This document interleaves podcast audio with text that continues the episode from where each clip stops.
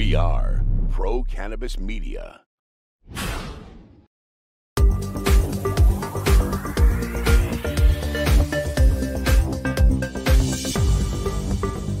Hi, everyone. Welcome again to another edition of In the Weeds with Jimmy Young, our regularly scheduled interview show that we produce here pretty much weekly on the Pro Cannabis Media Network. As you know, we like you to like, share, and subscribe, not just to this show, but all the original programs that we live stream and share with you, the audience, on a weekly basis. And now a 24 7 live streaming experience on our website procannabismedia.com. That's an addition to the PCM TV streaming channel on Roku and your Apple streaming channel applications that are out there.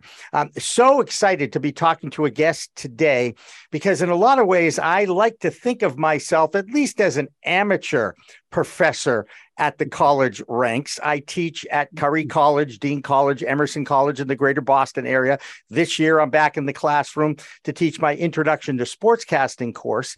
And I always find it a little awkward, especially when the kids ask me, Hey, Jimmy, what are you doing now? I said, Well, I built a media company about the cannabis industry. And of course, that gets your giggles. Mm-hmm. Joining me now to talk a little bit about the, the sociology of cannabis, if you will, the, the stigma, the challenges, and the role that this plant has played in our society uh, for hundreds of years, if you know anything about the history. His name is Phil Lamy. He is with the Vermont University at Castleton. Uh, that's in Castleton, Vermont. And Phil, thank you so much for joining us here today. Well, you're welcome, Jimmy. Thanks for having me. And tell us a little bit about the course that you teach there and uh, what are the elements of the is it the sociology of cannabis well what we have is uh, we just completed our third year of a program it's a 12 credit program called the cannabis studies certificate program uh, in which there are three basic courses and then an internship uh, the courses are uh, a course in cultivation called cannabis cultivation and care uh, and we have a course in business, Canno Business. Uh, and then I teach uh, kind of the, uh, the survey course called Cannabis Culture and Consciousness, which covers the 14,000 year history of humans and cannabis. And uh, is there a textbook you use just out of curiosity? I do. I use uh, it's it's actually such a great time to be teaching a course on cannabis uh, right now because it's happening. Right, it's in the news. There's so much to draw from uh, uh, uh from the internet, from what's going on from state to state. Uh, so that part is easy. But I do use one a book, one textbook. I have it right here, as a matter of fact. It's called Cannabis: History by Martin Booth, the late Martin Booth, who was a British journalist. Uh, the book was published in 2004, I believe. So it's, it's a little old, maybe a little bit outdated in terms of the last 15 or so years. But I've read just about every history of cannabis, and this is uh, the best one. I highly recommend it. Cannabis, a History. And it's just highly detailed. It's a good read. It's rich. It's deep. Uh, uh and a lot of surprising things in, the, in there, even for me. Yeah. Well, that's the beauty of, of, of learning and reading. You're always going to learn something for the most part, especially if you're reading nonfiction, uh, and especially in, in, the cannabis space. Because you know, it's funny you said uh, it was published. I think you said 2004. Correct. Uh, I just read a book that was written in 2020 that was published in 2020 that was dated. Okay. I mean, it's like it takes a while not only to write the book, but to get it out there and published.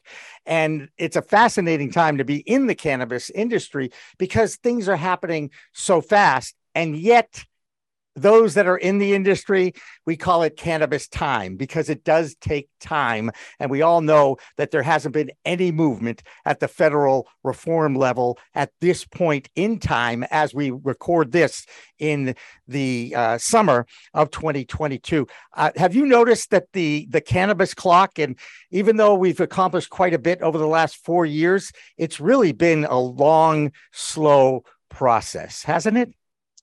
It's a long, slow process. And your, your comment about the, the changes and those changes uh, are going to continue on really for, for, the next few decades. I mean, we see right now uh, all the states that have uh, either legalized uh, recreational or medical marijuana, they're all different, right? And even for even in a state like Vermont, it's going to change as as time goes by. But you know, your comment just about the long time that this has been coming uh, uh, causes me to, to mention this point. My students, you know, my students are like 18 to 22 for the most part. They often say to me, they often say to me, Professor Lamy, you know, I can't believe I'm living in a time where, you know, marijuana is finally becoming legal. And I'm like, you can't believe it. You know, 45 years ago when I was in college, I thought this was going to be legal by the time I graduated. So, you know, I can't believe that it's finally happening. But, uh, uh but I think things are speeding up. I mean, I think there's a lot of things going on, obviously at the state level in legislatures, uh, at the federal level. I think people at the federal level are trying to make things happen, but we live in such a politically divisive age these days that even those, say, Republicans that might be, and there are a lot of them that might like to see this happen, if only for business reasons, you know, just don't want to give Democrats the win. So I think we're stuck uh, with political divisiveness, which is adding to the uh, uh, the, the, the tedium and the and the slowness that is happening. But it's happening. I live in Vermont. Uh, uh, October first, we're going to be launching retail uh, uh, cannabis. hemp has been legal for several years now. There's a lot happening. Uh, and it, at the same time, it's a very exciting time to be in. It's like it's like being at the start of the industrial revolution. There's you know so many cool things that are happening, and who knows where it's going to go. But uh, uh, I think it's it's an exciting time to be uh, alive uh, if you're interested in cannabis culture, cannabis history, the cannabis right. space as we now call it. And and as a former history major at Tufts University way back in the 70s, okay. Mm-hmm uh, although I refer to my major as old news, okay, because I spent 30 years in newsrooms and we are in a historic time right now. We are in a newsworthy time right now. And it's one of the reasons why my vision of creating an army of multimedia journalists to document the end of cannabis prohibition in this country is now coming to fruition here at Pro Cannabis Media with our live stream of 24 7. And no, I agree with you. Did I ever think that I would be uh, talking about cannabis and actually having and getting subscribers and a following now. Um, it's it's a fascinating time to be in this industry, and I've met some of the coolest people, and I don't just mean cool rock star cool, but also just people that are passionate about it in their 20s and 30s and want to be part of this industry and want to be part of history, and that is really what I'm. You know, that's what drives me uh, am I wrong? Am I out here in an island by myself, or are there others no. who recognize this too? You, uh, the word passion is a good one, I think, because I've seen the same thing. So many of the people that are involved in this cannabis space at the moment are people who have always been there, right? Uh, I think we use the term legacy, you know, cannabis cultivators and uh, people that are involved in it. I think of it in terms of a culture. You know, one of my my interest over the years as a sociologist has been uh, in subcultures, in countercultures, like you, I came of age in the late 1960s and 70s when cannabis was such a part of that culture, that subculture, that counterculture. Uh, um, and uh, uh, uh, yeah, it, it's it's it's people who are passionate about. It. I've seen the same thing in the conferences that I've gone to, the students that I've had, other people like yourself who are involved. These, you know, this isn't certainly there are people who are just getting into it because it's the latest thing and maybe there's some money to be made. But my experience so far is that most people involved in this culture, I like the term cannabis culture, that's always been there, that's continuing to evolve, uh, um, are, are are in it for the for the right reasons. How many times have you heard cannabis has saved my life. Cannabis has changed my life amongst those that are in the industry and those that have been impacted by this plant. I hear that all the time. I hear it from from students. Right. Uh, uh, uh, you mentioned to me earlier about. Uh, um, you know, talking about sports, the sports leagues, and what's happening in in uh, in terms of regulations and, and laws and testing. it's it's interesting that I think uh, yeah, our program, as you can imagine, has been very popular uh, particularly among the traditional age students. And I would say, uh, you know, uh, and of all the courses, um, probably the two groups of students that seem to predominate in the class, so that we tend to have a lot of those students, uh, are, are, students in uh, the health sciences, right, uh, including nursing, right, who see the medical potential of it. and then athletes, student athletes, or those in the various forms of, of you know, whether it's uh, sports medicine, sports management, coaching, uh, or just you know students who are student athletes, and and they use it quite regularly. Uh, I, guess I shouldn't be surprised. And I'm not just talking about smoking marijuana. I'm talking about using all kinds of products uh, to relieve uh, uh, stress and and pains at the end of a you know a game or a long week of practices. And it seems to be very very common. So they and, and they are very uh, attuned to what's going on. You know, they are they have you know it, there's so many marijuana myths that have been out there that you know have been out there for decades, and most of these students they know of that. You know, they've got so much information at their fingertips with the internet, up to date information and research. They're paying attention to what's going on. Uh, so uh, um, and, and, again, as you say, they're passionate about it as well. So it's uh, once again, it's an exciting time to be uh, uh, talking and studying cannabis. Who would ever have thought, right? You and I years ago that we'd be teaching cannabis studies uh, in college. As I like to say, it's a new era in higher education. That's right. There's so many puns and plays on words in this industry. It, That's it can a terrible one. It is. It's all right. There's, by the way, they're all pretty terrible, but they're fun. you know, they're truly uh, worth mm. sharing and just saying, oh, you know, roll your eyes and you go on.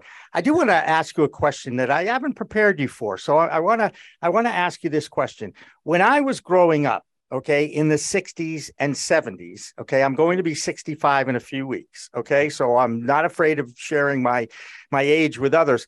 Uh, the drinking age, the adult age was 18, where you could actually be drafted and you could actually go drink in a bar at age 18. Now, I was blessed because when the law changed at 21, I was 21. And here I am at 65, still living to tell these stories. Mm-hmm. To me, this is all about education. There are fewer alcoholics in Europe than there are in America. And I, I, use alcohol as an example because it's been accepted by society a lot longer than cannabis has. And yet, I think everyone who looks at those two products recognizes they're both adult products. One can have a far more damaging experience, and the other we're still learning about the experiences and the anecdotal, the power of the anecdotal evidence of those who perhaps used it when they were 12, 13, 14, and are still using it today in their 60s, 70s, and some even in their 80s. And I'm not talking about rolling a joint and smoking. It goes back to what you said cannabis derivatives, whether it's the CBD cannabinoid or the CBN cannabinoid. There are so many chemicals uh, that, that are now being discovered because we're finally able to research this plant and look at the history of it as well. Of all of those factors, to you, what's the most interesting development as far as the acceptance of this plant as a medicine in our society? Well, let me say, uh, Jimmy, I'm I'm 66 years old, so my experience was exactly the same as yours. We were always one step ahead of the curve when it went from 18 to 20 to 21. I felt um, blessed. Did you feel yeah. blessed? Did you feel blessed? I, I tell my students that all the time. I feel I'm so lucky, uh, and and and it's ridiculous. I mean, yeah, I think um, yeah, I think we should go back to 18. To be quite frank. Yep. You know, most of the rest of the world, you know, it has much lower drinking ages or no drinking ages, and and you know, it, people are taught to, to, you know to drink responsibly. And you know, uh, there's an interesting point that's often made. You know, why American college students drink so irresponsibly, and the answer is because drinking responsibly is illegal. They can't do it. And the same thing holds for for cannabis. You know. Um, you know, it's 21. It's going to be 21 in most states, and it's probably what it will be at the federal level, just like alcohol. Um, and I, I, don't know about you, but uh, my research, both uh, in, in, teaching this class and uh, and just reading the studies and reading the histories, uh, most Americans began smoking marijuana, you know, in their teens. You know, I started when I was 17, a junior in high school uh, have done it ever since. And, and, all my students, you know, I, I have them do a kind of a uh, an anonymous uh, a survey at the beginning of the class to tell me about, you know, to write down, uh, uh, you know, when they first, uh, you know, tried cannabis. was it marijuana? Who were you with? How when did it happen? What did you do? You know, the various ways that you use it. That's where I get all this information with athletes saying, you know, they use it in so many different ways but but 90% of them and 90% of them in the classroom you know have tried marijuana or have smoked marijuana and they tried it the first time when they were you know usually 15 16 17 either in high school or in college you know few on either end either before that or after that.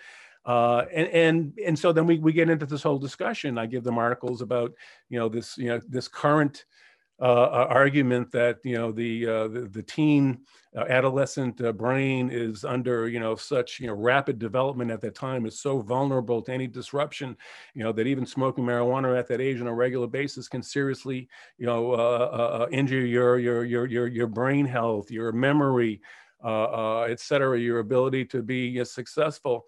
And, and I, I, don't know, I'm beginning to think, Jimmy, that that might be a new marijuana myth.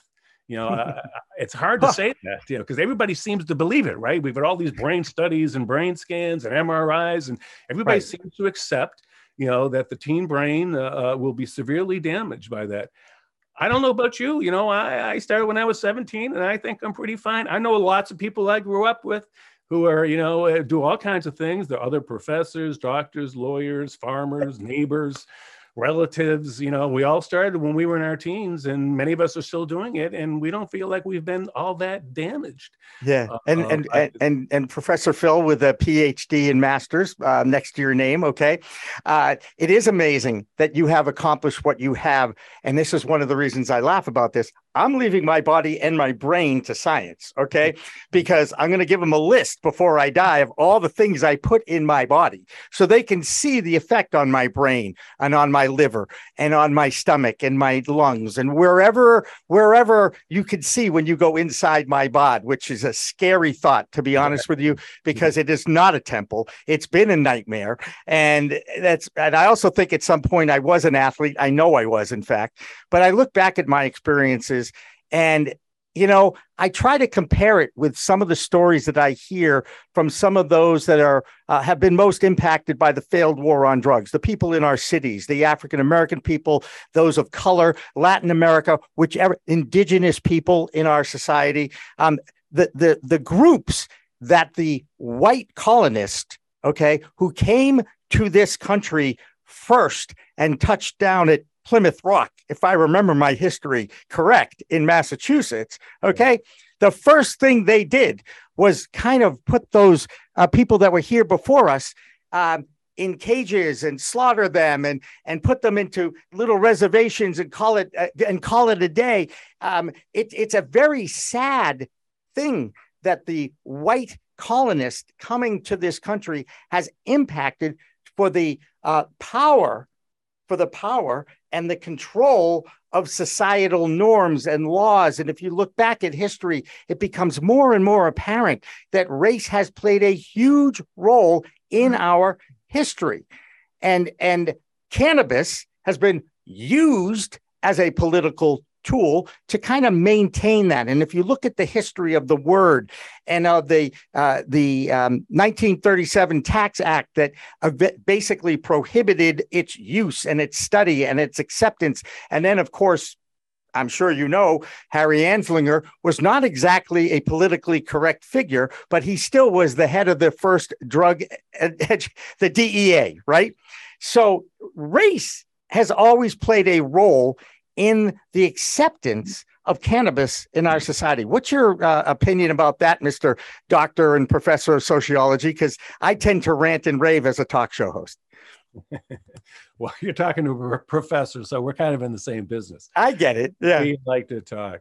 Uh, no, yeah. I, there's no doubt uh, as to the racist history of, of cannabis, and you point out to Harry Anslinger. If anybody's looking for a you know, uh, an antagonist, uh, uh, you know, one of the, the person who's probably most responsible for us, you know, uh, prohibiting, demonizing, criminalizing marijuana uh, and cannabis, even non-marijuana, you know, get high uh, cannabis. It's Harry Anslinger.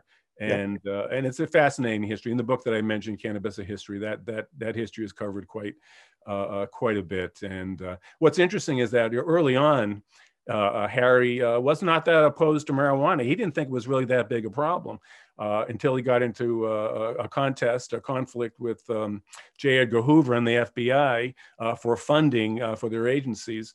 Uh, and he turned to, since he couldn't do alcohol any longer, uh, uh, he turned to you know, the next thing that he could, uh, you know, whip up money and support for, and that was, and that was marijuana. And of course, the people he targeted, as you pointed out, uh, were ethnic minorities, uh, including African Americans, Mexican immigrants, anybody associated with those groups, including you know white jazz musicians hanging out with black jazz musicians. So the Ooh. tremendous racism, and it goes beyond that. The history, uh, uh, and you're right. Uh, uh, uh outside of Western white, you know, capitalist Christian culture, uh, many other cultures around the world were using cannabis and other plant uh, uh, substances for you know for largely for religious purposes as well as medicinal purposes and social and cultural purposes. Not to mention all the other things you can do with it, fiber, for example. Uh, and it really, I think, begins in a lot of ways with the British, British colonizing India uh, back in the 18th and 19th century, and you know, uh, seeing all these these you know uh, all these subjects, these Indian subjects, which of course they saw as inferior to them in terms of their culture, their religion, their history, and and the kinds of uh, uh, uh, traditions and rituals that they had, including around cannabis. You know, what's interesting, one of the uh, um, really interesting things to me, and stop me if I'm going on a little too long here, one of the surprising things I really picked up in this book years ago when I first read it uh, was the number of large scale studies on uh, the use of cannabis. You know, we hear all the time, even to this day, you know, people who are opponents of cannabis who want to continue to go slow often say, well, you know, we don't really have a lot of good research on cannabis, on its pharmaceutical, its medical, its physical, it's all these other, you know, effects. We really don't have it. And I used to believe that as well. And of course, one of the main reasons is because US government has forbid uh, researchers to look into it, unless they were looking for bad things. You know, you couldn't look for the possible uh, potential benefits. Uh, and I, I, was just mentioning India, you know, so the uh, Indian government, I'm sorry, the British government was so concerned about the, you know, the, the common use uh, by Indians uh, uh, in using cannabis that they set out to do a major study. What should we do about this? And somewhere here I have one of the volumes of the study. Check this out. Published in 1894. It's called the Report on the Indian Hemp Drugs Commission, 1893-94, and this is one of three volumes, which looked at you know the pharmaceutical properties the psychological effects of cannabis you know the medicinal properties you know how the how the uh, uh um, the indians use it in terms of culture and, and society and religion and and they had doctors they had sociologists they had pharmacologists they had psychologists and it was like a two year study. And we looked at everything. It's a fantastic study, very scientific. Uh, uh, and essentially, what they found out was it's really not that big a deal. You know, we'd probably have more problems if we made if we outlawed this. And all the myths that that they believe that it caused psychosis and you know people went in insane asylums and it caused murder none of that turned out to be true right? We still hear these things now. None of it turned out to be true. There were certain problems here and there but you know the the, the end result the conclusion was we'll probably cause more damage you know to our control of india if we outlaw this thing. We should just leave it alone. And you know what the indian government did? They threw it under the rug right? Just like all the other studies that have been done over the years, including the United States. There's a, a famous study done in Jamaica, the Jamaican ganja study done in the middle of the 1970s. And, and those researchers have followed that up to this very day.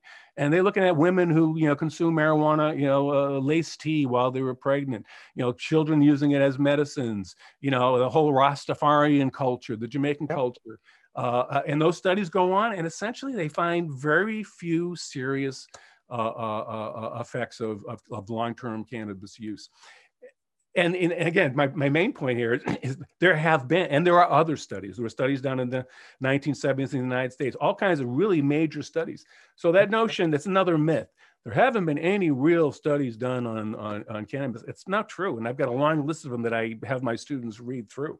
You know, if you make the argument, you know, that we need more double blind studies, uh, you know, controlled studies. Yes, that's true. We could use more of those, you know, once the government allows uh, that to happen more frequently. Uh, and they're starting argument, to. So I'm going to stop there. Go ahead. No, they're, they're starting to. You brought up a lot of great points. Right. I'm behind you on 100% of most of those. Um, you're talking about the Shafer report, the LaGuardia report, both right. both uh, U.S. government studies that came to those same conclusions. Uh, one of my favorite quotes is two two stats that I've learned from this woman, Dr. Uma Dhanabalan, who's a local doctor who is probably one of the most knowledgeable people about this plant, its history, its use, how to titrate, um, the, the whole nine yards. She taught, she said a couple things to me the very beginning of my interview career, if you will, for, for cannabis. One is that there's been already 30,000 studies of cannabis, mostly funded by the substance abuse community in the drug world, because they were looking for the negativity. What, you know, there's got to be something bad. It's got to do something, you know, there's got to be something, right? And then, and then the other, the other factoid I throw out there at people is the fact that uh, back in the 20th century, between 1910 and 1900, over 5 million prescriptions for cannabis as a medicine were written by doctors who came out of NYU Med, Harvard Med, Yale Med. Yes, they had med schools back then. And yes, that was that was it goes back to your first report there in the 19th century. That's what they knew. That's where they found the med- medicinal qualities of this plant and they wanted to use it. They really looked into it and were using it legitimately and legally as a medicine at that time. And then the re- the look, Mr. And Sociology professor here, you know where it's going, right? That, Yeah. that they did not like the fact that who was using this as a med- medicine, okay, and uh, and they wanted to perpetuate the uh, separation of the races and the sexes, I might add. And you know, again, this is part of the history of this plant, and enough people are starting to learn about it. But sharing that information is is something that I think. Um, and I'll quote Aaron Smith, the executive director of the NCIA, said at a recent uh, membership drive if we're in the industry, we're the ones who are charged with sharing this knowledge with those that have been um, thought that this was a horrible thing and you could be you know as soon as you start using it you're going to become addicted to it and all the horrible things that reefer madness put out there that was again funded to stigmatize and villainize this medicinal plant. And uh, I, again i feel like that. That's why i do what i do and, and that's why i appreciate having someone who uh, grew up in the same era as i did um, has the knowledge behind them as well. I do want to ask you a question about the word marijuana uh, because that was the word that was used as a it was a slang term brought in by mexican immigrants that was loosely translated as evil weed and it is still part of our vernacular. We're still talking about it. There's a lot of people in the industry. In fact, doctors are trying to get it out of medical uh, journals as with the M word, getting rid of the M word and replacing it with the actual word of the plant, which is cannabis. And what's your feeling about the M word as a a a word that does have um, racial connotations and some history to it? Yeah, it's a good question. Um, I understand what you're saying, uh, but but as you point out, uh, uh, the term really is is rooted in in Mexican culture. It was the Right. you know, Mexicans who were using it. That's what they called Slang, Uh, but it was slang, right? It was Yeah. slang, right? And most of us think of it as Mary and Jane. Uh, Mhm. it, it did at- attain a, a kind of racist connotation, right? When it was started being when it when it was demonized by people like Right. Harry Anslinger, and Yeah. so that's why we think of it. Well, is it is it a bad term to be using because it has this racist conno- connotation? Um, but on the other hand, you know, um, I think that um, it's like the term Indian, right? Uh, uh, you know, Columbus called the Native Americans Indians. And ever since, and we, we say that we have the same debate, We should be using that term? But my reading of, of Native American culture is most Native Americans don't mind the term Indian. They use that themselves to describe, you know, their culture. So, uh, you know, I don't, I don't know that that's a, a, a bad reason to throw it out.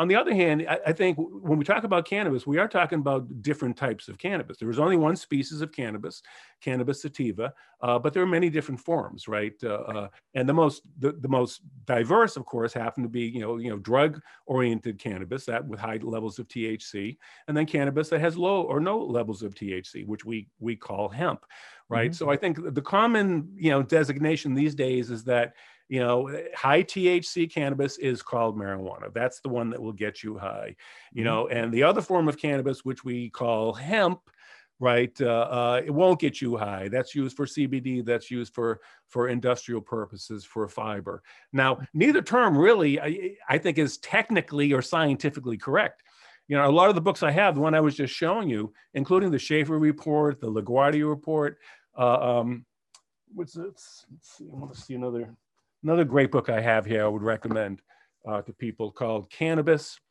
Evolution and Ethnobotany. If you really want to deep dive into the the chemical, the uh, uh, cult, the uh, uh, botanical, the uh, historical roots of this plant. This is written by two, you know, ethnobotanists. These are anthropologists to study the human relationship with with plants, including and they're cannabis experts. Um, And throughout the book, and this is a fairly recent book, this is an up to date, these are the scientists, and they use the term hemp to describe cannabis. Right. Right. And What's they make a distinction, as I just made. So when they're talking about what we call marijuana, they talk about, you know, uh, cannabis drug THC. Yeah. In other words, you know, the, they, they call it, but the cannabis drug, it's high end THC, as yep. opposed, opposed to, you know, uh, hemp, uh, forms of cannabis, which have very low levels of THC. So it's interesting, you know, and years ago, hemp was the term that was used to describe all forms of cannabis. So what, what I think is important for people to know who don't know this, you know, uh, a lot of people think there are multiple, you know, uh, species of cannabis, right? Indica, sativa, ruderalis and there's not. There's only one species, according to most scientists, including these guys. It's cannabis sativa. And what we call indica was when cannabis moved west into places like India and Nepal, and it settled there, became cultivated there, evolved in that environment, that climate, and those soils, uh, and used in those cultures. It became what we tend to call indica or indica dominant. Um, so, so there's still a lot of confusion about the terms, uh, Jimmy. I don't know where it's going to end up. I, I think we have made progress. Most people know the term cannabis. I talked to some old timers older than us who say cannabis what's that that's a politically correct term it's called marijuana and i try to tell well you know marijuana is one form there's lots of other kinds of things uh, so cannabis is the term I think most people are using now. The term cannabis studies, which you use, is now a kind of a universal term uh, uh, used by anybody that's studying it, whether it's the, the, the natural history of it or the social and cultural history of it. Cannabis studies, and and now we're trying to make a distinction between the different types, you know, chemotypes or uh, uh, uh, of the plant. Why, why do we have to label everything? Why do we have to label everything? Because everybody immediately has a, a profile or a stereotype or something that comes to your mind when you say certain words. What, is that just a human behavior thing? Or should I ask a, psychi- a psychiatrist that or a psychologist that? well, I've studied linguistics as well, entomology, yeah. the history of words. Well, we're humans. We have to call something something, right? Uh, we can't call it nothing. It's got to be something. Uh, but those those terms change. I mean, you know, uh, um, you know, uh, some critics call it political correctness, but I think sometimes, you know, terms that are racist, you know, or hurtful or sexist in the past, once we identify that they were, they are, and they are harmful, uh, I don't see a problem uh, with the word changing. And it's not like someone says, okay, you know, this term is racist or sexist. Uh, uh we have to change it. it. it. evolves, right? And we're in, just as we've been talking, we're in this evolutionary stage uh, in terms of cannabis becoming more and more a part of our culture. And we're having to deal with all kinds of things. The debates are still there. And here's one of them. What do we actually call this thing? You know, right. um, it evolves. Even, you know, even, the term strain, right? Everybody uses the term strain. I read fairly recently that according to horticulturists and botanists, plant scientists, there's no such thing as strains. Correct. In plants, you know, it, these are called genetics now. They're genetics. Yeah, you know that, right? Or, you know, chemotypes. Is the I used to I used to clean the genetics on an album cover. I don't know about you, right? right, but that's that's what I used to. Right? I mean, come on. I mean, genetics. Yeah we, we you know we've been there. We played with the we've played with the herb. We've played with the plant.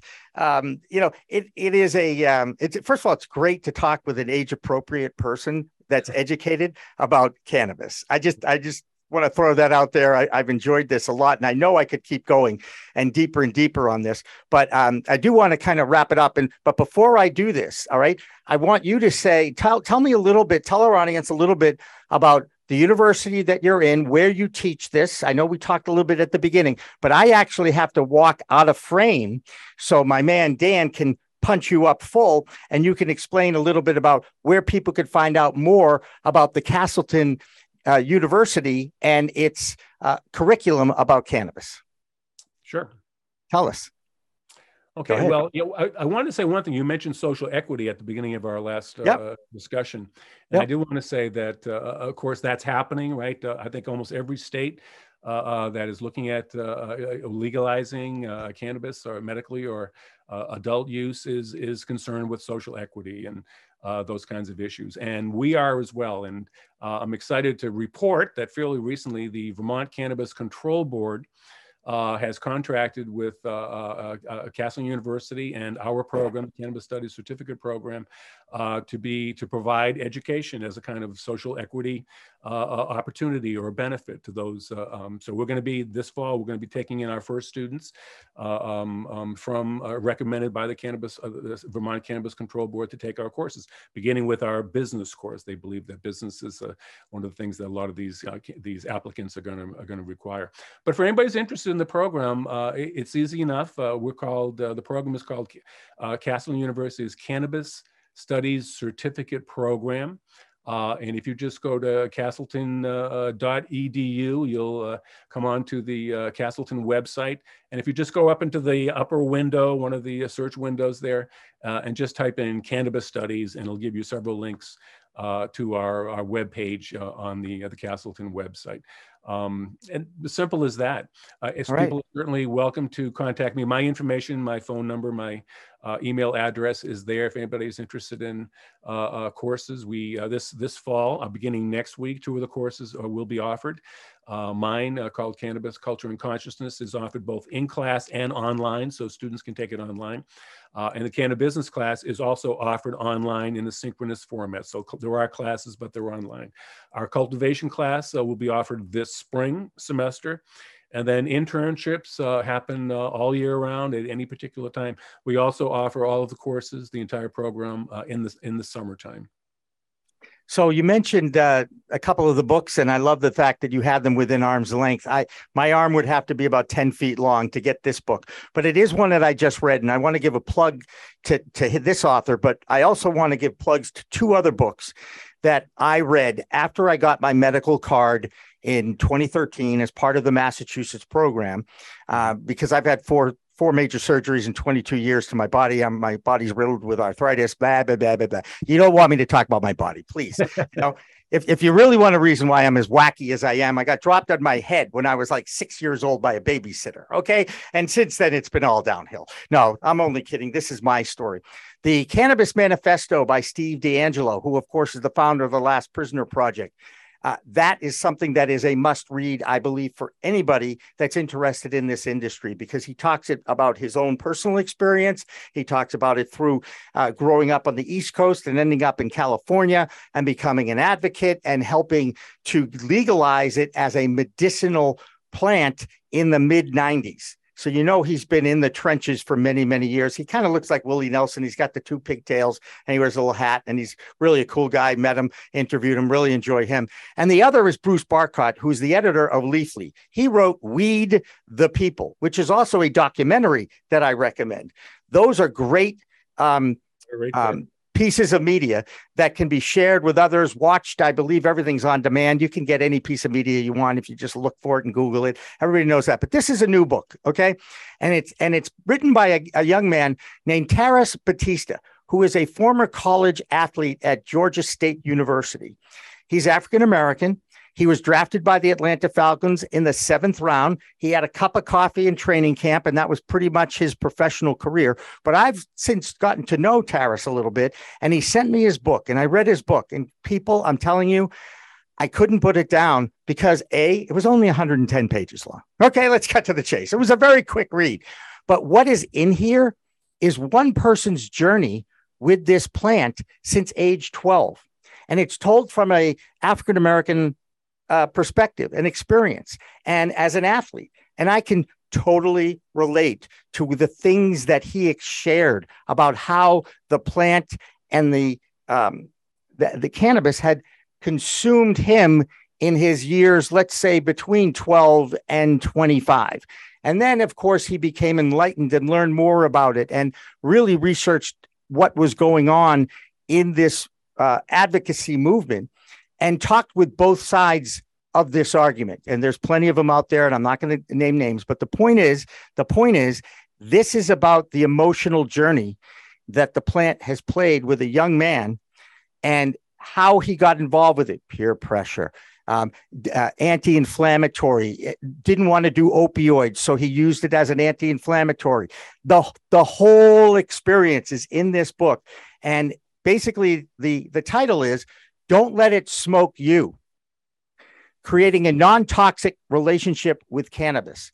which basically means don't let it consume your life. It's what we preach here at Pro Cannabis Media. We preach about responsible use, getting educated, taking the professor's class, learning about it, engrossing yourself in some articles that you will find and be enlightened about what this plant does, how it works, the effect on the endocannabinoid system that's in every mammal. Okay. Even little Wabbit running around the yard there, he's got a little endocannabinoid system.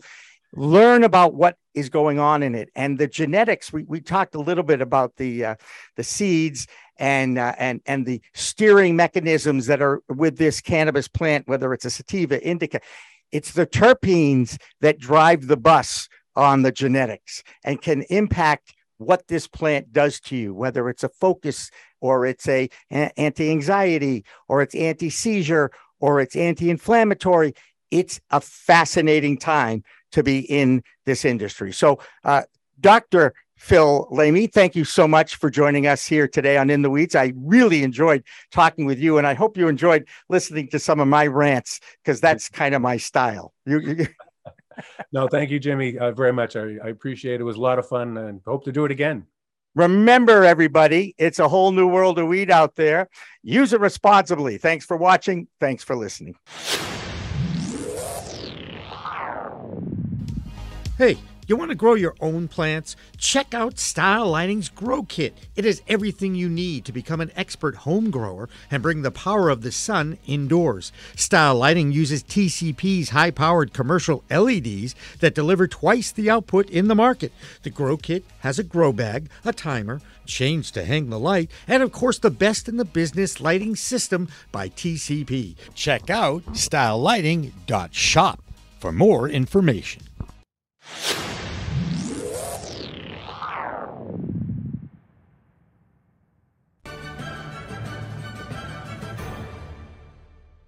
Weed Talk and In the Weeds are two productions of Pro Cannabis Media supported by Revolutionary Clinics, one of the top medical cannabis dispensaries in the Massachusetts area, now with three locations in Greater Boston, two in Cambridge, and one on Broadway in Somerville. Rev Clinics has a patient first mission. They will customize your needs as a medical patient with the proper titration and combination of strains, flavors, and products. Rev Clinics, where the patient comes first.